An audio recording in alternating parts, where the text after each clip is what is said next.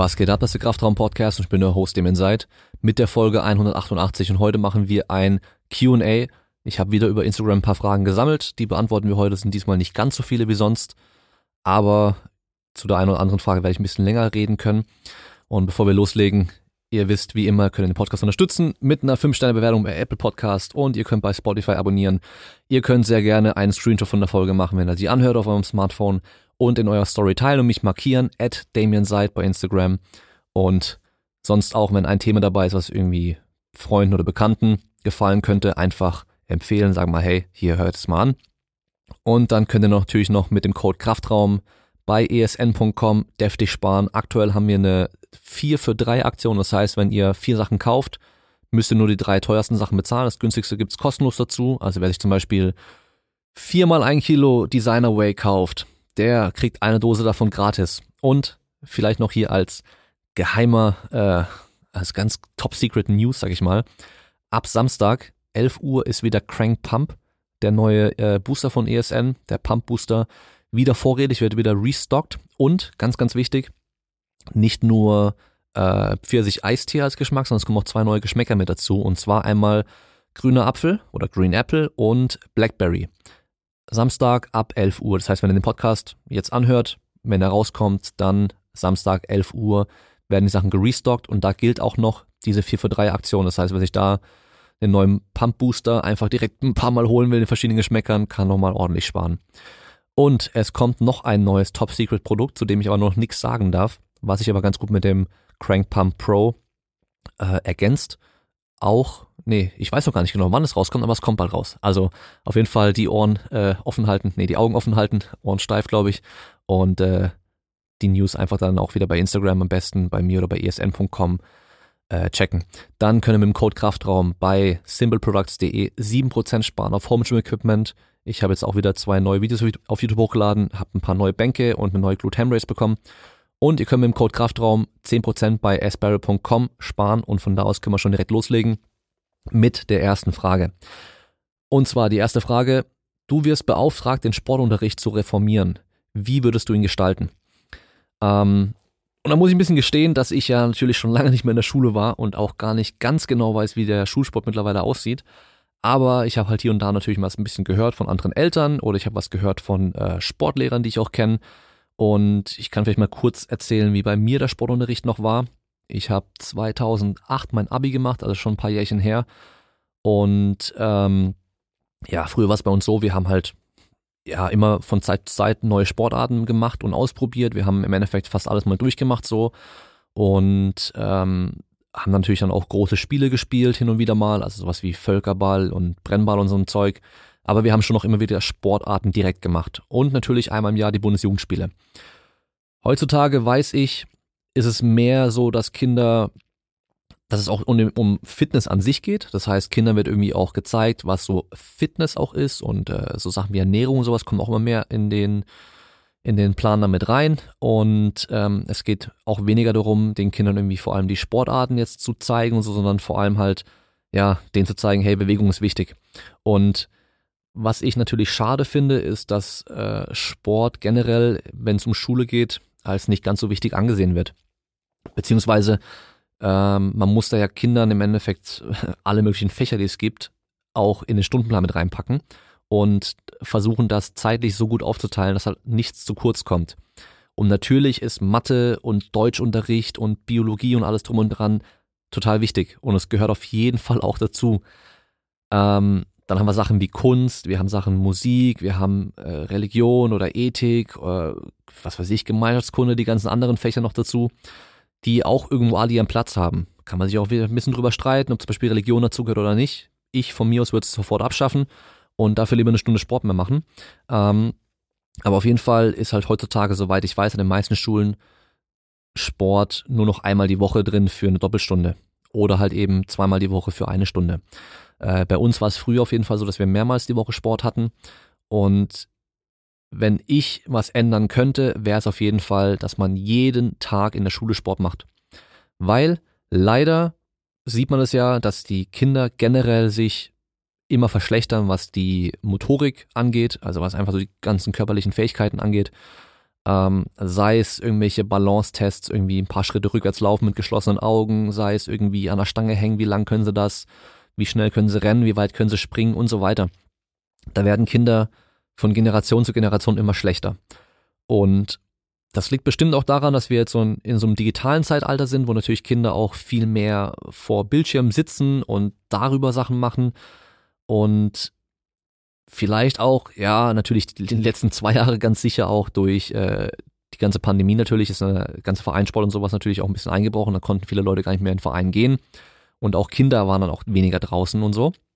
Und haben auch weniger ja, also was man ja auch generell sieht oder was ich beobachten kann im Vergleich zu früher. Also früher bin ich an einem Bolzplatz vorbeigelaufen, auch als ich noch klein war.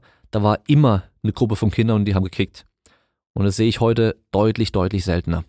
Und ich weiß nicht, ob es daran liegt, dass auch die Eltern die Kinder weniger irgendwie ermutigen oder auffordern, auch Sport zu machen. Aber was man als Schule machen könnte, wäre eben, dass die halt wirklich jeden Tag nur eine Dreiviertelstunde wird mir schon reichen oder eine halbe Stunde dass dann von mir so eine große Pause, dass die große Pause auf eine Stunde verlängert wird insgesamt und davon eine halbe Stunde einfach Sportprogramm ist. Und es geht mir gar nicht darum, dass die da irgendwie Leichtathletik machen müssen oder Volleyball spielen müssen oder irgendwie eine Sportart lernen müssen, sondern es geht darum, die müssen sich nur bewegen.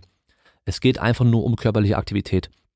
Was wir aus der Forschung da wissen, ist, dass körperliche Aktivität sich sehr positiv auf das Lernen auswirkt, auf die ähm, nicht nur die körperliche Entwicklung, sondern auch auf die kognitive Entwicklung. Also wirklich, dass dann auch im Kopf alles besser funktioniert, dass sie besser lernen können, ähm, dass die Kinder unmittelbar nach körperlicher Aktivität auch sich besser konzentrieren können, besser stillsitzen können und sich besser mit dem Thema befassen können, besser konzentrieren können. Das heißt natürlich alles, was man dann nach so einer großen Pause macht, wo die Kinder rumrennen und von mir aus Völkerball oder fangen oder, oder sonst irgendwas spielen, dass dann die nächsten zwei Schulstunden deutlich produktiver sind, als wenn sie es eben nicht machen. Und ja, man kann da irgendwie an die Eltern appellieren und sagen, hey, ihr müsst eure Kinder in den Verein stecken, die müssen sich bewegen, ihr müsst mit den Sport machen, ihr müsst auch mit denen rausgehen und so. Aber wir wissen ganz genau, dass es nicht funktioniert. Wir wissen ganz genau, dass auch was Ernährung angeht, das auch nicht so geil funktioniert bei den meisten. Und halt die Eltern selber sich nicht bewegen, die Eltern selber äh, sich nicht gut ernähren, dann werden das die Kinder auch nicht machen. Das heißt, ich sehe es dann auch für mich als Aufgabe, wenn ich das reformieren könnte, das als Teil zu übernehmen. Natürlich ist es keine Aufgabe der Schule, die Kinder zu erziehen, aber irgendwo hat die Schule dann doch die Aufgabe, Kinder auch zu erziehen, weil Kinder meistens in der Schule mehr Zeit mit den Lehrern und den, und den Mitschülern verbringen, als dann mit den Eltern. Also wenn man sich mal wirklich das anschaut, wie lange ein, ein Kind, äh, was weiß ich, mit, mit zehn Jahren sich wirklich mal mit den Eltern unterhält an einem Tag, äh, wie viel Zeit es wirklich aktiv mit den Eltern verbringt, ist es deutlich weniger als mit als in der Schule. Und von daher hat die Schule natürlich auch einen großen Einfluss auf die Entwicklung der Kinder. Und ähm, ich sehe es da als ganz, ganz, ganz wichtig an, dass da halt die körperliche Aktivität ganz weit vorne noch mit dabei steht. Und ich habe extra nochmal nachgeschaut. Äh, es gab mal eine Petition bei change.org, dass die Bundesjugendspiele abgeschafft werden sollen. Und da bin ich absolut dagegen. Argumente sind natürlich dann so gewesen, ja, weil dann die Kinder, erstmal werden die Kinder, sind, sind verpflichtet damit zu machen. Also jeder muss damit machen und dann, äh, ja, nimmt man dem Kind ja das Recht weg, sich dazu, zu, die Entscheidung nimmt man den Kindern weg, ob ich da jetzt mitmachen möchte oder nicht. Aber ein Kind muss auch in die Schule gehen. Und da fragen wir auch nicht, hey, willst du in die Schule gehen oder nicht, sondern eher, es ist Pflicht, dass ein Kind in die Schule geht. Fertig. Also von daher sehe ich da erstmal gar kein Problem. Dann großes Problem, ja, dass die Kinder ja Urkunden bekommen und es gibt eine Rangliste und es gibt Bewertungen und so weiter und dann wissen die Kinder ja auch, okay, ähm, der hier ist der Beste und der ist zum Beispiel der Schlechteste. Aber das haben wir natürlich im Sportunterricht, also nicht nur im Sportunterricht, wir haben es ja auch in jedem anderen Unterricht, wo es Noten gibt. Und hey, ganz ehrlich, das ist genau wie mit Leistungstests bei einer Mannschaft. Als Trainer weiß man eh und als Mitspieler weiß man auch, welcher ist der langsamste Spieler und welcher ist der schnellste Spieler. Das wissen wir sowieso schon. Und Klar, ähm, kann es natürlich für ein Kind irgendwie doof sein, dann äh, auf Papier noch geschrieben zu äh, sehen, okay, deine Leistung war jetzt so schlecht im Endeffekt, du hast nur die und die Leistung geschafft, so und so viele Punkte, von denen du hättest erreichen können.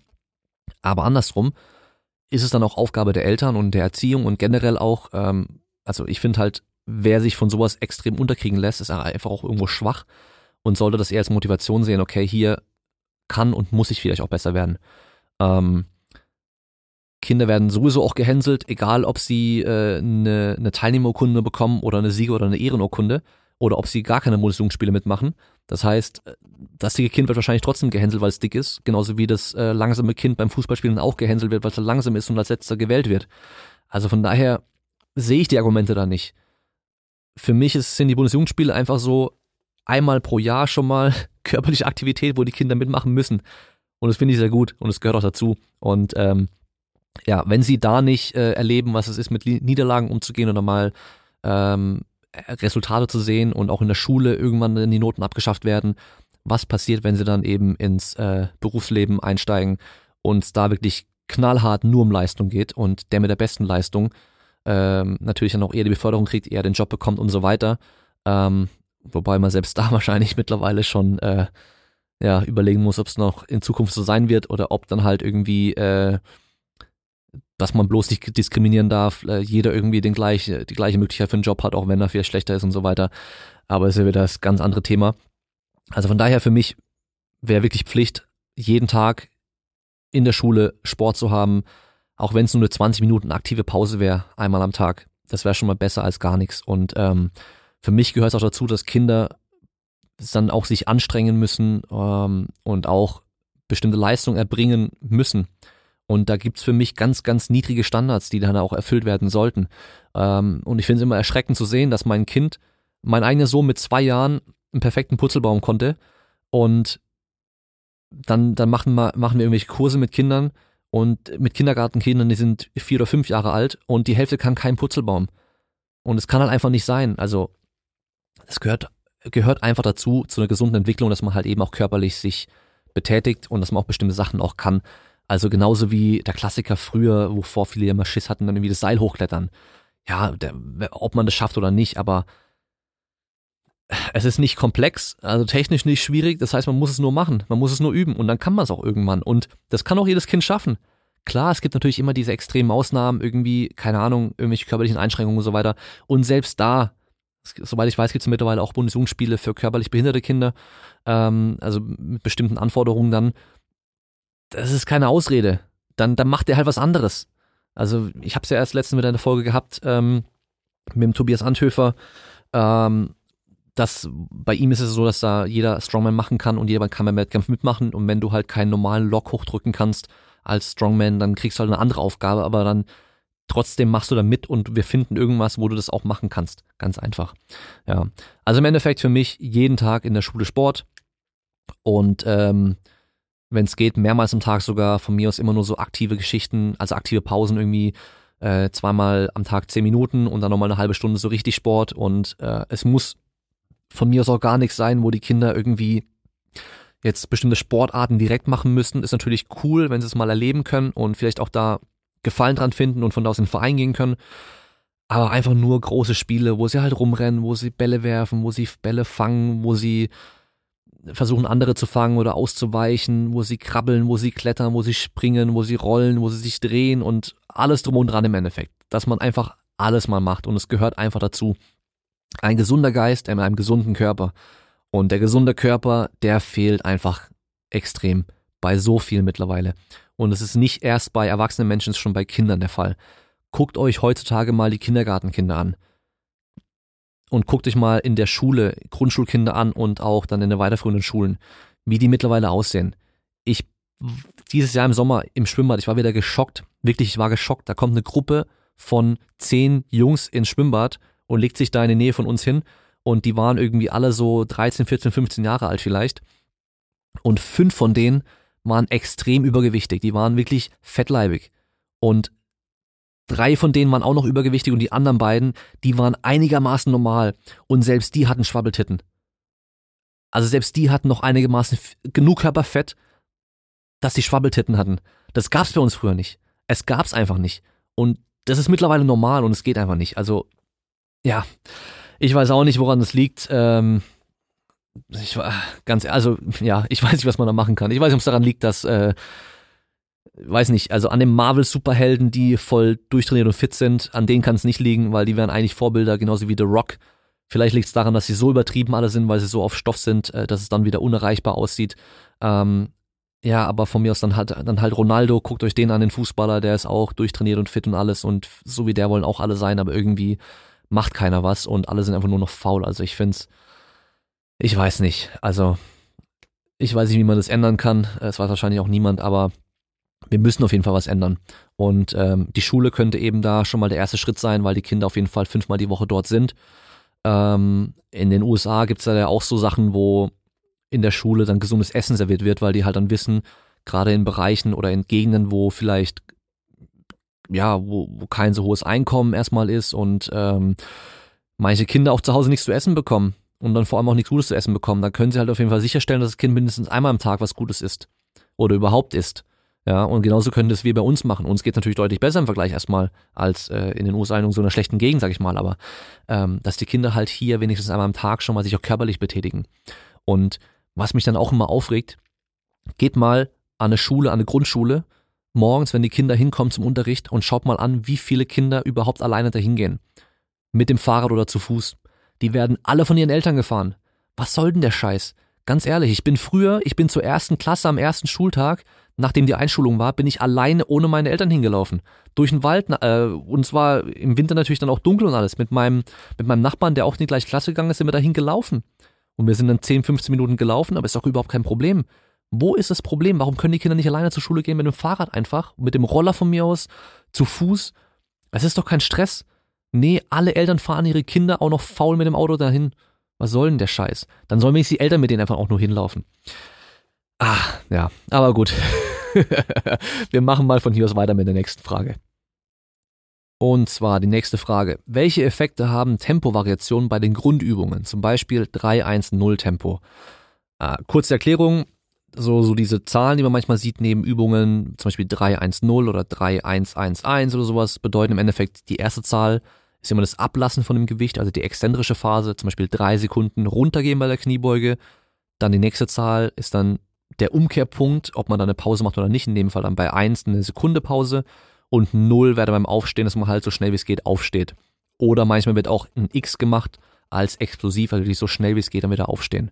Und man kann eben noch die vierte Zahl machen, ob ich dann oben nochmal extra pausiere oder nicht. Ähm, ja, dann, welche Effekte haben Tempovariationen bei den Grundübungen?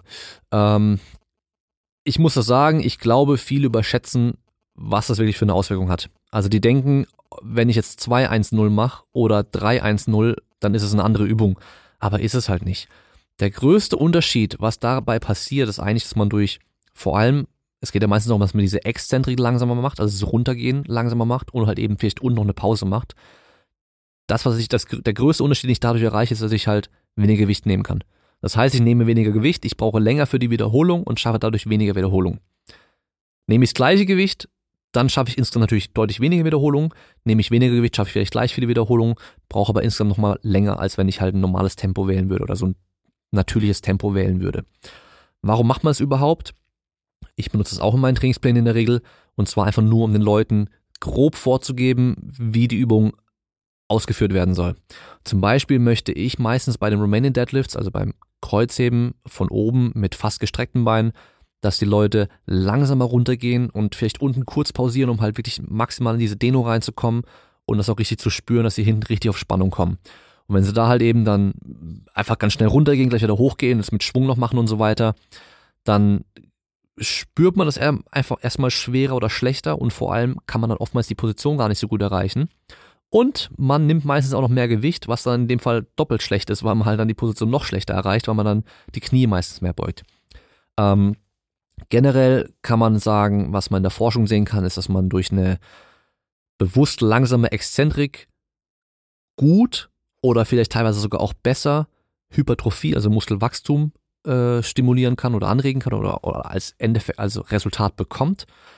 Ähm, aber auch da ist es immer schwierig, das pauschal zu sagen, weil wenn ich dafür mit einer schnelleren Exzentrik mehr Wiederholungen schaffe oder halt auch mehr Gewicht nehmen kann, kann sich das auch schnell mal wieder relativieren. Was wir direkt aber auch sehen können, ist, dass zum Beispiel eine langsame Konzentrik in den meisten Fällen schlechter ist. Sei es für Muskelaufbau und vor allem natürlich auch für Kraftzuwächse, egal in welcher Form. Also Kraftzuwächse in Form von Maximalkraft, Schnellkraft, Explosivkraft ist im Endeffekt erstmal egal, weil es ja genau gegen das geht, was man eigentlich erreichen möchte, und zwar eine maximale, schnelle, konzentrische Bewegung. Ähm, was natürlich nochmal gut sein kann bei bewusst langsamem Training ist, dass man die Position, also mehr Zeit hat während der Übung an sich, sich besser darauf konzentrieren kann, durch das weniger Gewicht auch wieder dann besser sich um die Technik kümmern kann. Das heißt, man kann zum Beispiel gerade, wenn es ums Lernen von einer neuen Ausführung geht, das erstmal langsamer machen, vielleicht auch unten pausieren, dass man auch kurz das Gefühl hat, okay, ah ja, ich bin jetzt gerade hier und da oder ich muss vielleicht mit der Hüfte ein bisschen mehr nach da oder sonst irgendwas. Man hat mehr Zeit. Also wirklich ganz einfach, man hat einfach nur mehr Zeit, um sich dann mit der Technik auseinanderzusetzen. Und ähm, wofür es auch noch gut sein kann, ist natürlich, wenn man zum Beispiel Verletzungen hatte und das Gewebe noch nicht so stark belasten kann, dann kann man sich halt schwerer machen oder anstrengender machen, wenn man weniger Gewicht nehmen kann oder nur ein bestimmtes Gewicht nehmen kann, indem man es halt langsamer macht und dann länger unter Spannung bleibt. Aber sonst, ganz ehrlich, der Unterschied von äh, 4-1-1 zu 2-1-1 ist nicht so extrem, wie viele denken würden, dass man dadurch was ganz anderes erreicht, sondern das Gewicht ist niedriger. Das ist der größte Unterschied. Und dann haben wir als nächste Frage Pressatmung nur bei schweren Sätzen, weil bei vielen Wiederholungen wird das mega anstrengend. Ähm, ja, klar. Also du musst natürlich nicht bei vor allem leichtem Training eine maximale Pressatmung machen. Also generell so viel wie nötig, so wenig wie möglich, kann man da eigentlich fast sagen. Also bei einem maximal schweren Kniebeugen oder Kreuzhebenversuch wirst du natürlich eine maximale Pressatmung auch machen, weil du dadurch deutlich mehr Rumpfspannung generieren kannst und einfach besser auch Kraft generieren kannst und stabiler bist.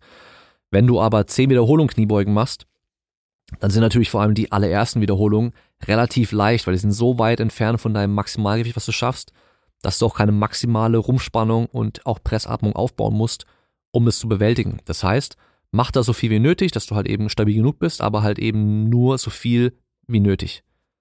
So wenig wie, mach so wenig wie möglich, aber so viel wie nötig. So kann man sagen.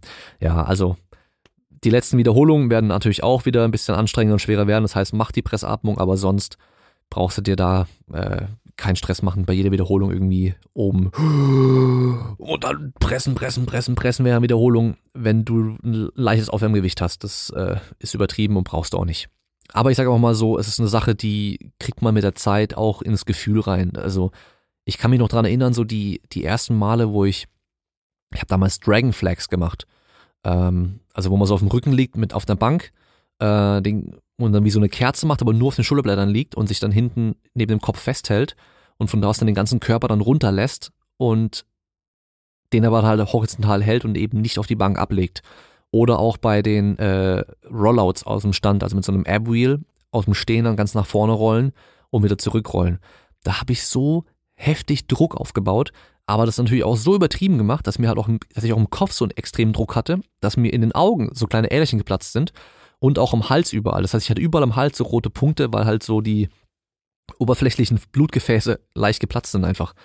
Das sah total komisch aus und war natürlich auch total übertrieben. Habe ich auch nicht so habe ich nicht bewusst steuern können damals. Ich habe einfach nur Spannung aufbauen können oder halt gar nicht. Und äh, mittlerweile kann ich natürlich sehr gut äh, sagen, okay, ich baue Druck auf, aber ich versuche im Kopf zum Beispiel keinen so Druck aufzubauen, sondern so äh, ab Hals, abwärts vielleicht. Ähm, aber wie gesagt, das kommt einfach mit der Zeit und mit dem Training auch. Okay, und dann kommen wir zur nächsten Frage und äh, ja, ich äh, lass mal den Markennamen raus und zwar Meinung zu Ernährungsplänen nach DNA-Tests. Und zwar kann ich ja schon mal vorneweg sagen, ich habe schon mehrfach Anfragen bekommen per E-Mail ähm, für Podcast-Sponsoring und Kooperation von einer Firma, die sowas anbietet. Der Name wurde auch bei der Frage hier genannt als Beispiel. Ich werde den Namen jetzt aber nicht nennen. Und da habe ich auch äh, direkt auch wieder abgesagt. Ich persönlich halte davon nicht viel. Ich muss natürlich aber auch sagen, ich kenne mich damit nicht wirklich besonders gut aus. Aber ähm, wo ich mir relativ sicher bin, ist, dass nur anhand von deiner DNA dir zu sagen, okay, dann brauchst du die und die Nährstoffe mehr, weil du sonst schneller Mangel bekommst, ist natürlich bescheuert und unnötig. Du kannst einfach ganz normal dich ernähren, ausgewogen und dann passt es in der Regel auch. Und wenn du dir unsicher bist, machst du halt schnell mal einen Bluttest. Und dann siehst du ja auch direkt, okay, mir fehlt vielleicht das oder das. Und selbst dann ist es noch sehr ungenau, weil du isst nicht jeden Tag das Gleiche. Du hast nicht jeden Tag die gleiche Belastung. Du hast nicht jeden Tag den gleichen Schlaf und so weiter. Also von daher, in deinen Körper geht so viel rein, aus deinem Körper geht so viel raus, dein Körper leistet immer unterschiedliche Sachen. Das ist nie gleich. Und dein Körper, den du heute testest, der wird in drei Monaten auch wieder anders sein. Von daher, ja, weiß nicht, relativ, äh, relativ unnötig spare dein Geld. Ähm, und vor allem halt nur anhand von der DNA, wo ich dann generell schon mal skeptisch bin, wie viel wird da getestet, wie genau sind solche Tests, auch wenn die natürlich auf den Webseiten irgendwie mit besonderen Laboren und auch irgendwelchen Prüfstandards und sowas äh, werben. Ja, wenn man keine Ahnung davon hat, hört sich vielleicht cool an, aber ich bin generell erstmal skeptisch bei sowas.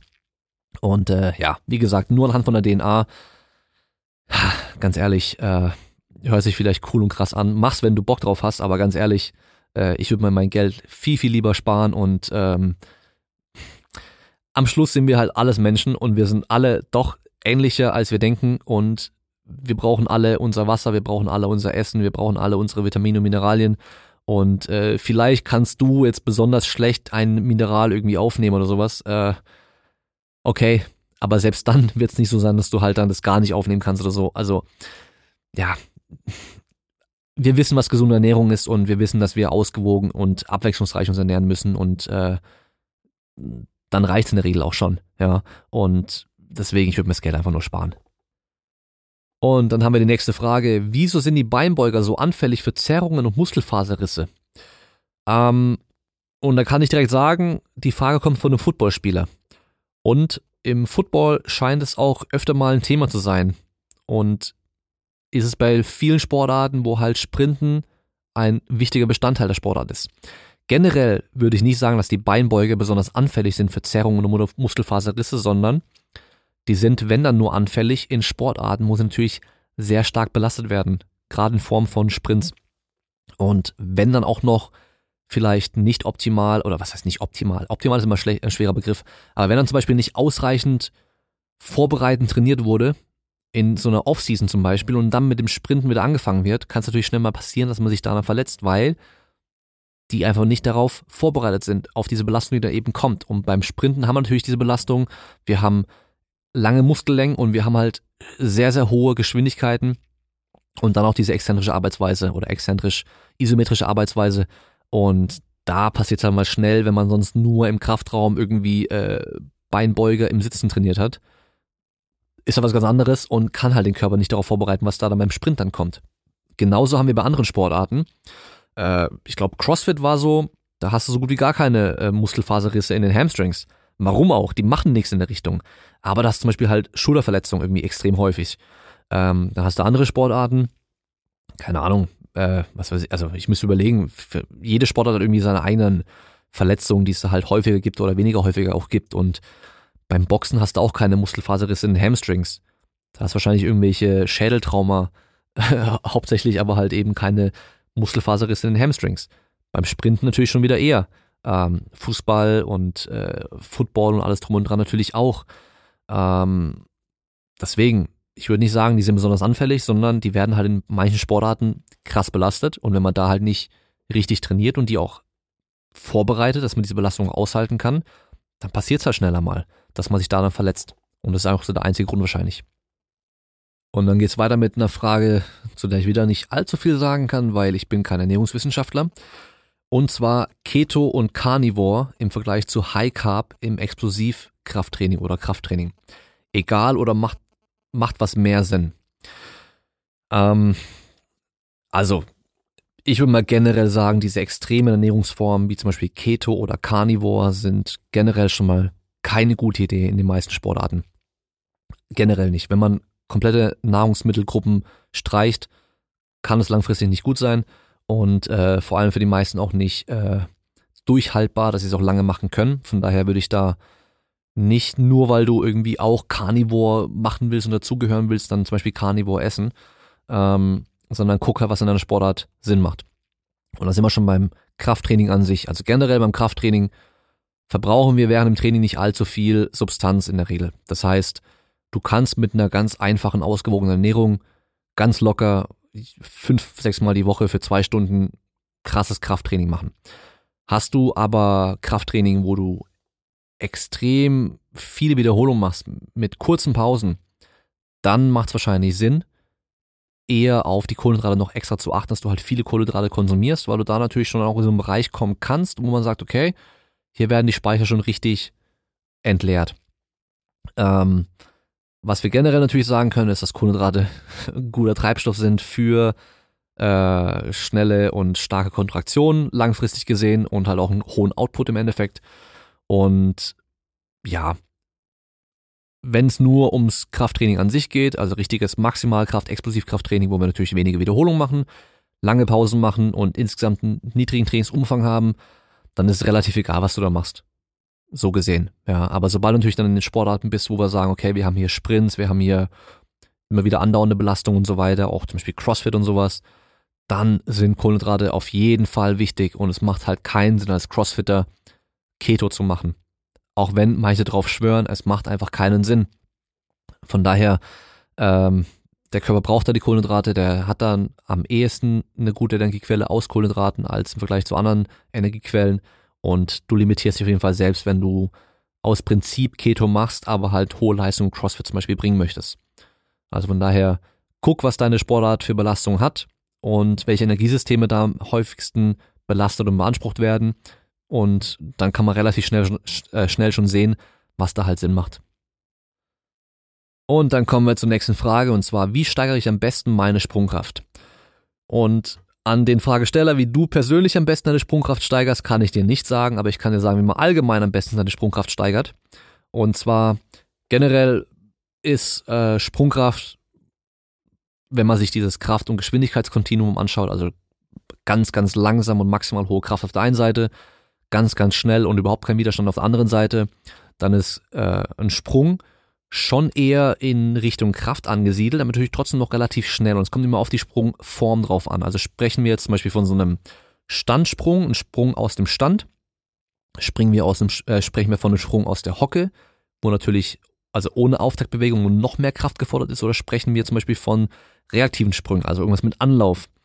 Äh, oder sprechen wir von einbeinigen oder beibeinigen Sprüngen. Das sind alles Sachen, die schon mal wichtig sind, vorher zu klären.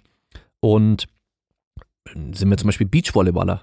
Ein Beachvolleyballer springt nochmal ganz anders wie ähm, ein normaler Volleyballer, weil der Sand verdrängt wird und man längere Bodenkontaktzeiten hat. Oder es ist ein Turner auf einem Schwungboden oder Turnerin auf einem äh, Schwungboden dann ist die Sprungtechnik auch nochmal anders. Die Bodenkontaktzeiten sind anders, dann werden wir andere, andere Sachen gebraucht. Aber generell ist es so, was wir für einen hohen Sprung brauchen, ist eine schnelle Kraftentwicklungsrate. Und wir haben ein gewisses Körpergewicht, was wir bewegen müssen. Und das natürlich so schnell wie es geht. Das heißt, wir brauchen einmal eine hohe Maximalkraft und dann auch noch eine hohe äh, Schnell- oder Explosivkraft, dass wir halt diese Kraft maximal schnell entwickeln können. Und ja, wenn du sehr, sehr schwach bist, dann mach erstmal einfach nur Krafttraining. Das reicht meistens dann schon. Und dann, wenn du ein gutes Kraftniveau schon erreicht hast, da gibt es auch keinen Wert, wo man sagen kann, das musst du mindestens erreichen und ab dann kannst du die anderen Sachen machen, sondern da muss man ein bisschen schauen. Aber wenn du ein gutes Kraftniveau schon erreicht hast, musst du natürlich erstmal springen, das ist ganz, ganz wichtig, also Sprungtraining an sich machen. Ähm, also wer nur Krafttraining macht und nicht springt, der verpasst auf jeden Fall einiges an Gains, die er für seine Sprungkraft äh, bekommen könnte. Deswegen immer springen auch. Man kann natürlich auch Trainingsphasen machen, wo man vielleicht keine Sprünge direkt macht oder wenige Sprünge macht. Aber so an sich ist natürlich erstmal Springen mit das Wichtigste überhaupt.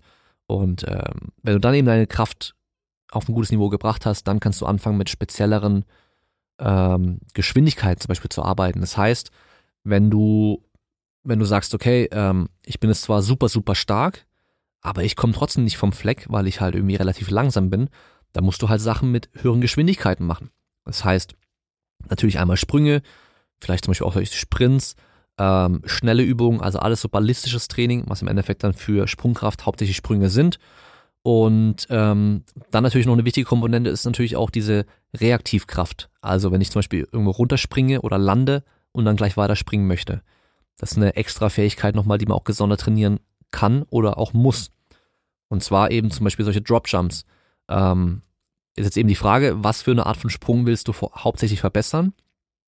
Bist du jemand, der nur auf dem Ballen unterwegs ist und halt eher immer so am Federn ist zum Beispiel und muss dann halt immer wieder abspringen, wenn er landet und so weiter? Oder bist du jemand, der steht halt beibeinig einmal fest da und muss nur einmal so hoch springen, wie es geht? Da muss man eben auch unterschiedlich trainieren. Ja, aber im Endeffekt Maximalkraft so hoch wie es geht und dann auch noch deine Schnelligkeit halt maximieren und äh, ja, viel mehr ist nicht dabei beim Sprungkrafttraining. Es geht halt um die zwei Sachen. Und wenn die zwei Sachen besser werden, dann wirst du in der Regel auch höher springen können. Technik beim Sprung natürlich auch nochmal ein Faktor. Also jemand, der nie springt, wird auch keine so gute Sprungtechnik haben. Aber das ist relativ simpel, lernt man auch relativ schnell und dann ab dem Zeitpunkt braucht man auch nicht mehr irgendwie besonders auf Technik achten beim Springen, weil man da nicht mehr viel rausholen wird, ja. Also wenn du deinen Armschwung einigermaßen gescheit machst, dein Timing stimmt beim Sprung, dann passt es in der Regel auch, ja. Ja, also Krafttraining und Springen.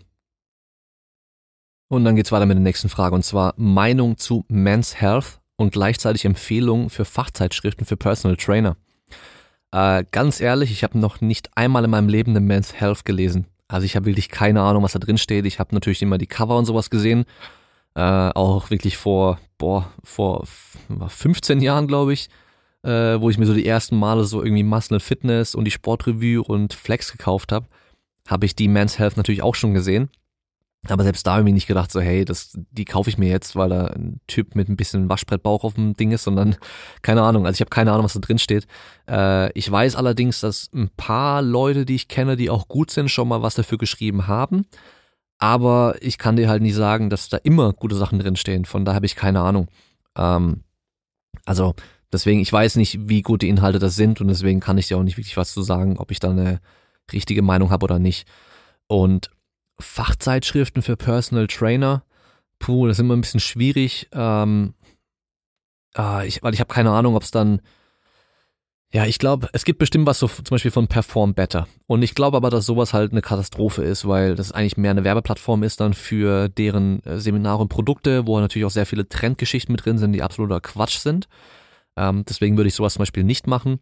Und sonst weiß ich auch nicht, äh, ob es da irgendwelche Fachzeitschriften gibt, die auch wirklich Sinn machen, so, weil, ähm, ja, keine Ahnung, was soll da schon drinstehen? Also kauf lieber ein paar gute Bücher zu den Themen, die dich interessieren oder die du brauchst, als irgendwelche Zeitschriften, weil bei Zeitschriften geht es meistens ja nicht darum, maximal gute Informationen rüberzubringen, sondern halt maximal viele Leser zu, zu generieren und die äh, bei Interesse zu behalten und halt zu unterhalten. Und von daher äh, würde ich eher auf Bücher zurückgreifen und da dann auch die besseren Verläge vielleicht oder Verlage, Verläge.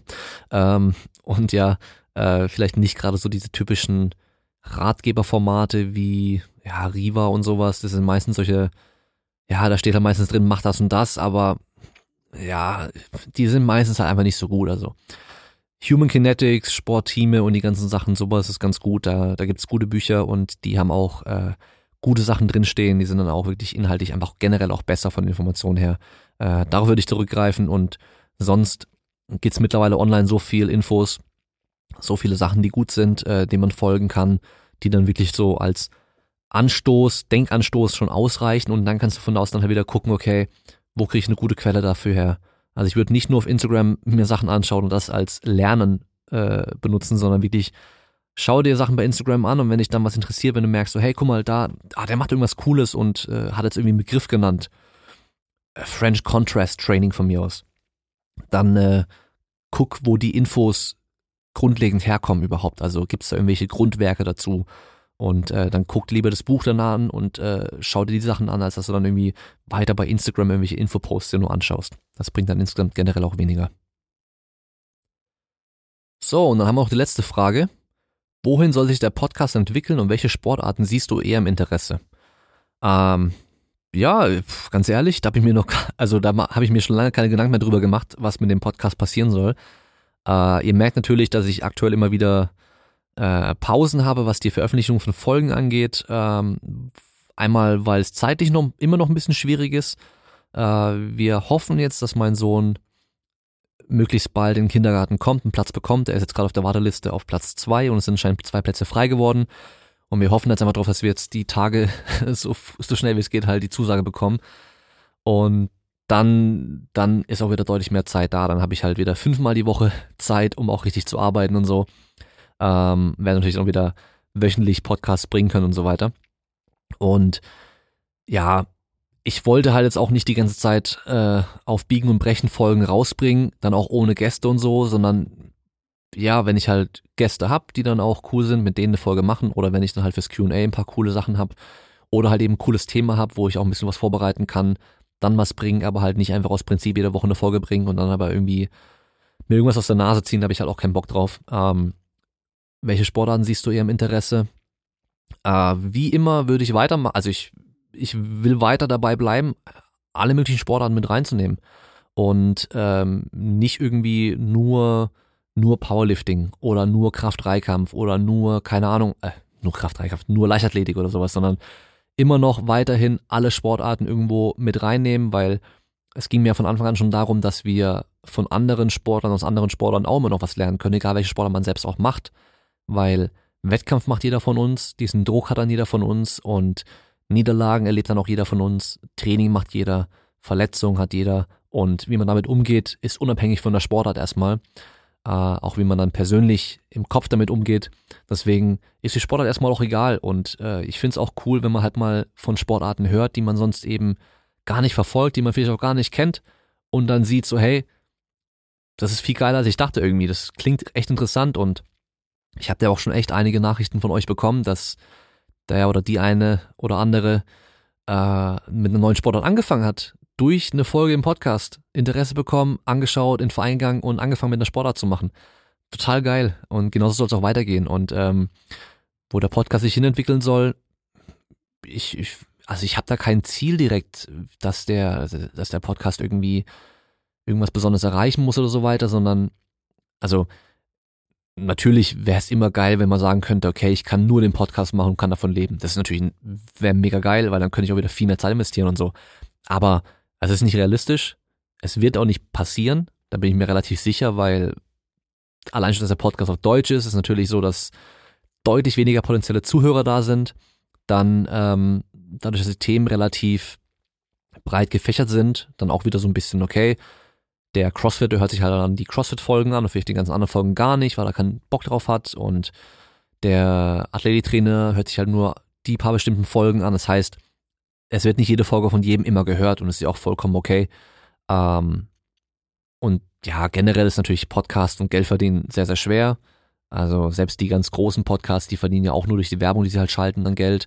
Klar, mittlerweile äh, verdiene ich natürlich durch, durch diese Affiliate-Geschichte mit dem Code Kraftraum die ich am Anfang auch immer nenne, äh, wo ihr dann auch echt fleißig kauft und sowas, verdiene ich auch ein bisschen Geld und äh, das hat wahrscheinlich mittlerweile mein komplettes Podcast-Budget auch mal bezahlt, also was meine Mikrofone und so weiter alles angeht und mein Computer und so. Ähm, und die laufenden Kosten werden auch dadurch gedeckt. Ist natürlich cool, also was natürlich das Hosting von den Folgen angeht und so weiter. Weil es ist nicht so, dass ich die einfach irgendwo hochlade, wie bei YouTube zum Beispiel, und es mich nichts kostet, sondern mich kostet es natürlich immer was, dass die Folgen online sind, weil ich die auf einem eigenen Server drauf habe oder halt über so einen Podcast-Service laufen. Ähm, von daher habe ich auch laufende Kosten, genauso wie die Mikrofone, die ich dann rumschicke zu den Gästen, damit ich auch einen guten Sound habe. Das heißt, ich habe da zwei Mikrofone, die schicke ich den Gästen. Und ähm, das kostet natürlich auch wieder ein bisschen Geld, aber ist ja alles im Rahmen, ja. Ähm, generell fände ich es natürlich schon noch cooler, wenn das Ding irgendwie einfach mal noch mehr Leute erreichen würde irgendwann und einfach noch bekannter wird, dass ich auch einfach noch Gäste bekommen kann, die halt noch schwieriger zu bekommen sind, die halt einfach nicht sagen, ja, okay, ich mache jetzt bei jedem kleinen Podcast irgendwie mit, auch wenn mein Podcast nicht klein ist, aber die haben einfach noch nie davon gehört. Und ähm, ja, ihr könnt euch ja denken, wenn zum Beispiel Joe Rogan, einer der größten Podcasts der Welt, wenn der jemanden anfragt, die Person wird relativ sicher Ja sagen. Also selbst irgendwie, äh, keine Ahnung, der Präsident oder sowas, selbst die sind ja schon im Podcast gewesen. Und das ist bei mir natürlich nicht der Fall. Das heißt, ich muss dann schon auch äh, immer gucken, dass die Leute auch Bock drauf haben und äh, weiß halt auch schon, okay, ich kann Leute anschreiben, aber vielleicht bekomme ich gar keine Antwort zurück. Weil mein Account auf Instagram auch zu klein ist oder keine Ahnung, also weil ich dann nur in den Nachrichtenanfragen lande. Deswegen, das wäre natürlich cooler, wenn ich da noch mehr Möglichkeiten hätte. Und ähm, was ich eigentlich auch cool fände, wäre natürlich langfristig, so wie es Joe Rogan auch hat, dass die Leute halt immer alle vor Ort wären. Aber das ist natürlich eine teure, teure Sache, weil wenn der Podcast nicht so riesig ist, wie zum Beispiel der von Joe Rogan, dann kommen die Leute nicht freiwillig von sich aus und fahren dann gerne irgendwie ein paar Stunden in, in der Gegend rum, um sich dann hier mit mir hinzuhocken und dann vor Ort das zu machen. Ähm, und wenn man halt sagt, man zahlt es den Leuten die, die Spritkosten und so weiter und dann kommt natürlich auch noch, okay, wenn die halt dann einen halben Tag unterwegs sind, dann ist das auch nochmal Geld, was da flöten geht für die, wenn sie nicht arbeiten können und so weiter, dann wird es halt relativ, relativ teuer. Und da reicht, reicht, reicht meine Rabattcodes auf keinen Fall. Aber sowas ist natürlich auch cool. Ähm, aber ja, im Endeffekt einfach so weitermachen, wie es geht. Ähm, was ich persönlich halt schon noch cool fände, was dann vielleicht auch umsetzbar ist, realisierbar ist, wenn ich dann wirklich mehr Zeit wieder habe, ist ähm, mehr solche Folgen zu machen wie die Stretching-Folge, die ich vor ein paar Wochen gebracht hatte. Also wo ich mir wirklich dann Zeit nehmen kann und äh, wirklich tief in ein Thema reingehen kann und ähm, mehr wissenschaftlich arbeiten kann im Endeffekt und halt klar, die Interviews machen mir auch sehr viel Bock und da muss ich mich auch nicht groß vorbereiten. Das ist natürlich cool, ist einfacher. Und die QAs sind halt so, okay, ich stelle halt die Frage bei Instagram, hey, wer hat Bock auf ein QA, wer hat eine Frage? Und ähm, ich tue mich dann auch nicht vorher irgendwie hinsetzen und die Fragen durchgehen und mir die Antworten schon mal rausschreiben und sowas, sondern die mache ich ja dann auch einfach wirklich on the fly. Ähm, deswegen kann natürlich da auch mal hin oder was Falsches mit dabei sein, aber oder ich vergesse was, das hatte ich schon ganz oft. Ich habe dann den Podcast fertig gemacht, dann merke ich im Nachhinein, ach, voll vergessen, noch das und das dazu zu sagen, aber so ist es dann halt. Ähm, aber halt mir wirklich hinzusetzen und mir sowas wie so ein Skript auch zu machen und die Forschung nochmal durchzugehen zu dem Thema und es wirklich mehr, mehr aufzuarbeiten. Ähm, kommt natürlich geil, habe ich auch, habe ich auch Bock drauf, aber die Zeit gibt's einfach nicht her. Ich habe es bei der Stretching-Folge schon gesehen.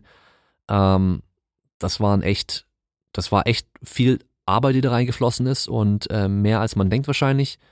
Ähm, und die habe ich halt aktuell einfach nicht die Zeit leider. Aber ja, kommt hoffentlich bald auch wieder. Und äh, bis dahin machen wir einfach so weiter, wie es halt geht. Und äh, wenn dann mal eine Woche oder zwei keine Folge kommt, dann ist leider halt so. Aber dann, dann ist es halt so. Dann äh, geht's nicht anders und wird sich in Zukunft hoffentlich dann bald noch ändern. Aber gut, dann sind wir am Ende jetzt von dieser Folge und ich hoffe, es hat euch wieder Spaß gemacht, hat euch was gebracht und ähm, ich hoffe beim nächsten Mal, wenn ich ein QA mache, wieder sind mehr Fragen dabei. Und ja, dann hören wir uns wieder beim nächsten Mal. Bis dahin, bleibt stark. Ciao.